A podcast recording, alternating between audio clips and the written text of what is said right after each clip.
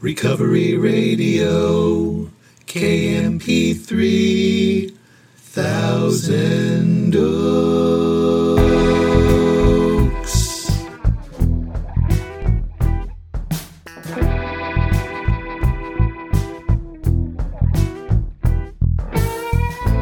Ah, yes. You are listening to the Recovery Radio podcast on KMP3. I am a member of Alcoholics Anonymous. I will be your host. You can email me at sarcasticbigbook at gmail. You can follow me on Instagram at sarcastic.aa.book. Check out my website, recoveryradiokmp3.com. And to get the books, go to sarcasticbigbook.com. Or just go to Amazon.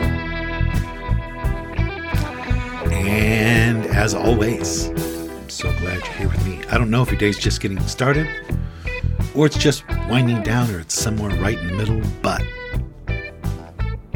here we are. You glad for that.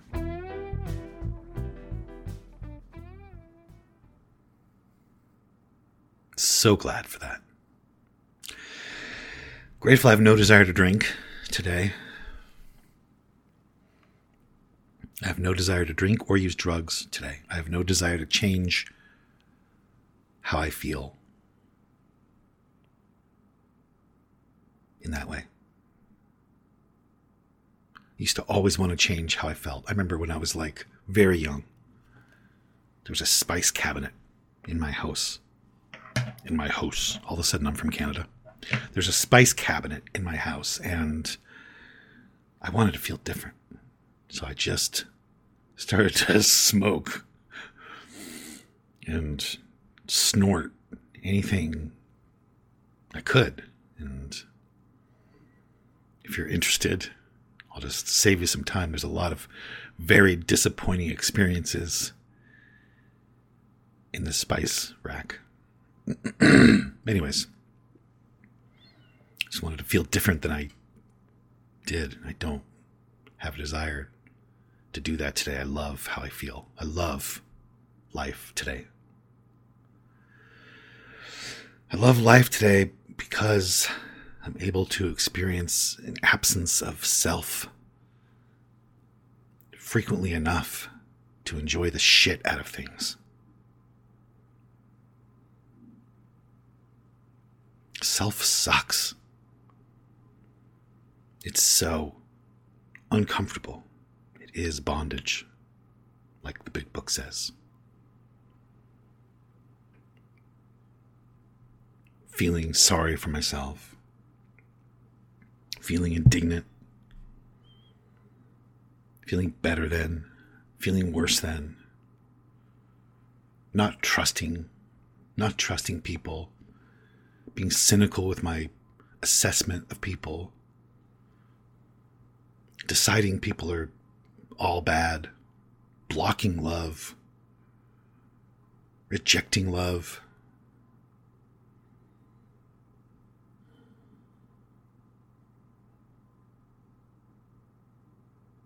An inability to listen, doing nothing except planning what I'm going to say when you're done, yammering. All those things are uncomfortable experiences.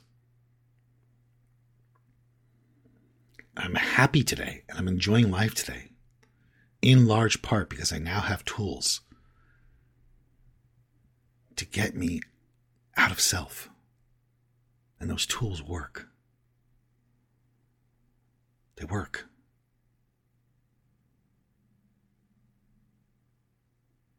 They're simple tools, but they're very hard to do at first, but then they get easier and easier to do because of a lot of reasons. You see that they work. It generates an experience you can't describe, but it's an experience you want to keep having. And if you're anything like me, you become more and more convinced that's just how you're supposed to live.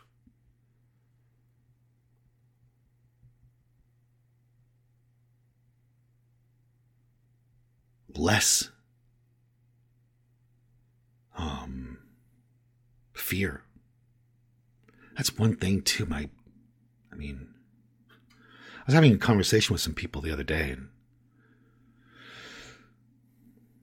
I was just about simple sentence in the big book that says that we outgrow fear. It's on page 68. It says, you know, we start practicing this tool where we realize when we're in fear, we're in fear because we are operating on self sufficiency and we ask God immediately to remove our fear and to direct our attention to what He would have us be, which is not afraid. And it says that once we commence, which means to begin, to outgrow fear. And just starting a conversation where I just read that, the uproar, the outrage, the the huge defenses against that idea that you could ever be without fear. It was just, it was gnarly. It was just all these people, you know, just in support of holding on to and keeping and nurturing and rehearsing fear as if it's ever helped shit.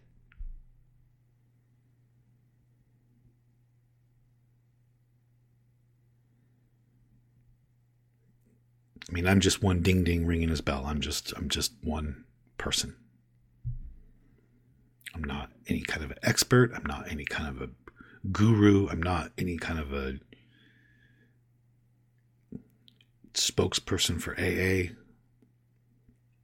I'm just sharing my experience, and my experience is that fear sucks 100% of the time. It has never done anything valuable for me.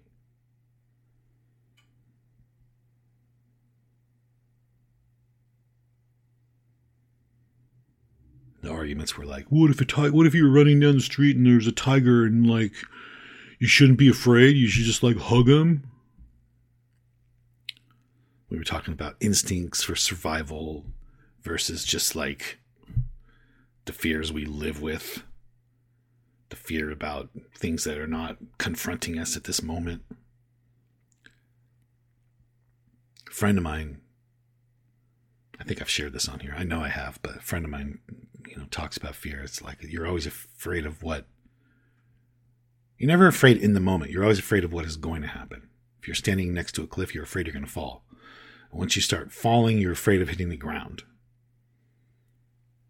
Once you hit the ground you're afraid of dying. I mean it's like you're you're, you're never afraid of what's actually happening. You're afraid of what's going to happen. And it's just fascinating to have a conversation with that person. But anyways self sucks. And I don't yet have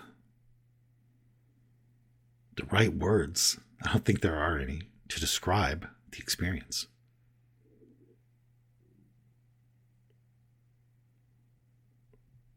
But I'm telling you,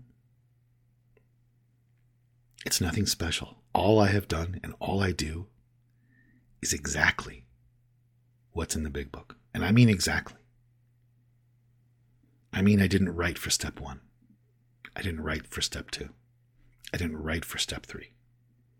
I wrote very, very briefly for column two in step four. I wrote from the heart in step in column five, or column four, five, and six. Briefly in column two. I wrote from the heart in four, five, and six. I read it to somebody. I didn't hold anything back. Nothing. I was honest with myself.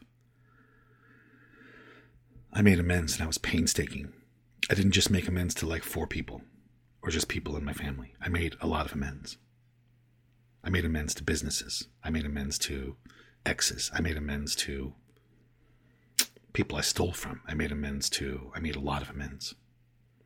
And then I started living what's in the big book to the best of my ability. Not great. But sincerely. I have had one thing all along, which is a sincere desire to let God take me to better things. I have not let go of that since I got sober. And I've tried to live step three. I've tried to live step three, which in my mind is really four through nine, which is also step 10 and 11. I mean, it's just all one thing. I've tried to do the best to keep removing the self that I see and to try to be God's employee.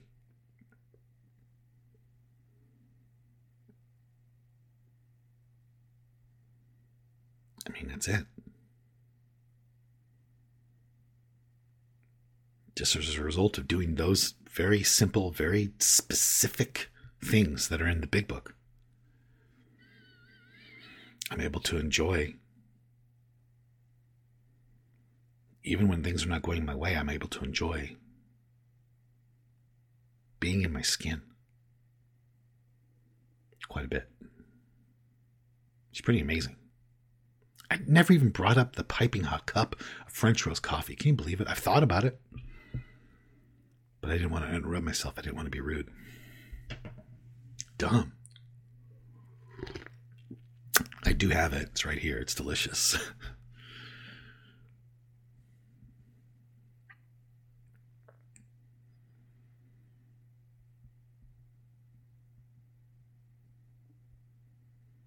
you know, it's casual Friday. I'm sitting here in my cut off jean shorts. I'm not really. I used to wear those. I used to rock those, man. I could still rock them, but just don't feel like it. All right. Let's do, since it's casual Friday, let's end with a couple of um, sarcastic daily meditations. Um,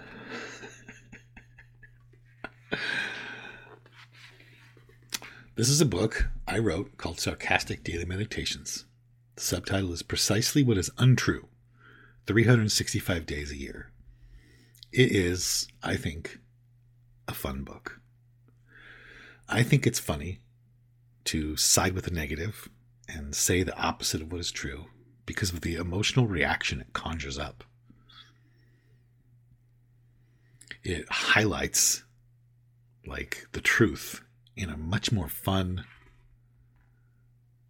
thought provoking, and lighthearted way. So I'll read it from Sarcastic Daily Meditations, and then I'll read from my favorite book, More Sarcastic Daily Meditations, which you just can't give these books away, these ones. That's not true, but. Anyways, November 10th. It's not self centered to defend someone's bad behavior as long as you don't feel their actions negatively impact you.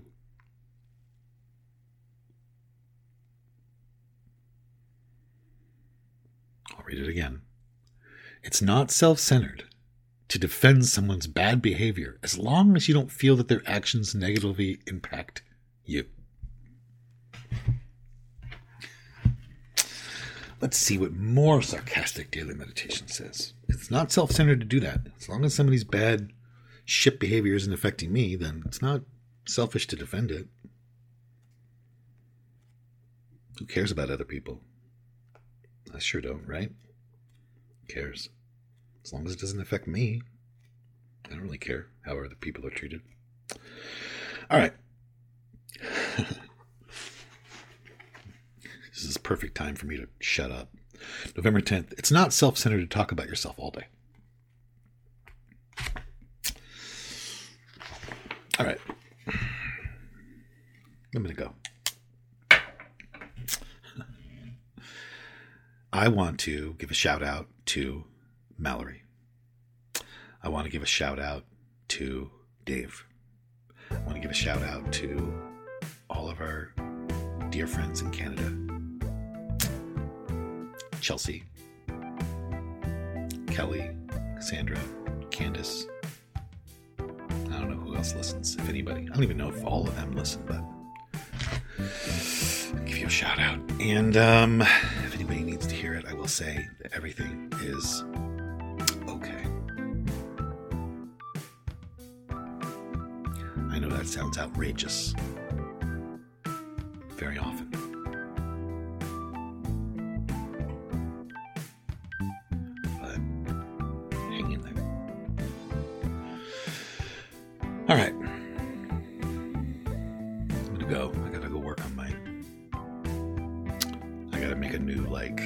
Digital. Um, not really a resume, but it's like a. I don't know. My agent wants me to take a bunch of new pictures for my for my portfolio and there's a picture of me like riding a Harley and uh, playing guitar and uh, it's really pretty shot. Hate to use the word, I hate to use the word pretty for this, but it is kind of pretty. My hair's like really blowing in the wind and the lighting's really beautiful. It's a beautiful shot. And um, anyways, my my agent doesn't like the color of the guitar. It's like so nitpicky. Waiter. Yeah, I'll show myself. Can I borrow that Stetson just to hide my face on the way out?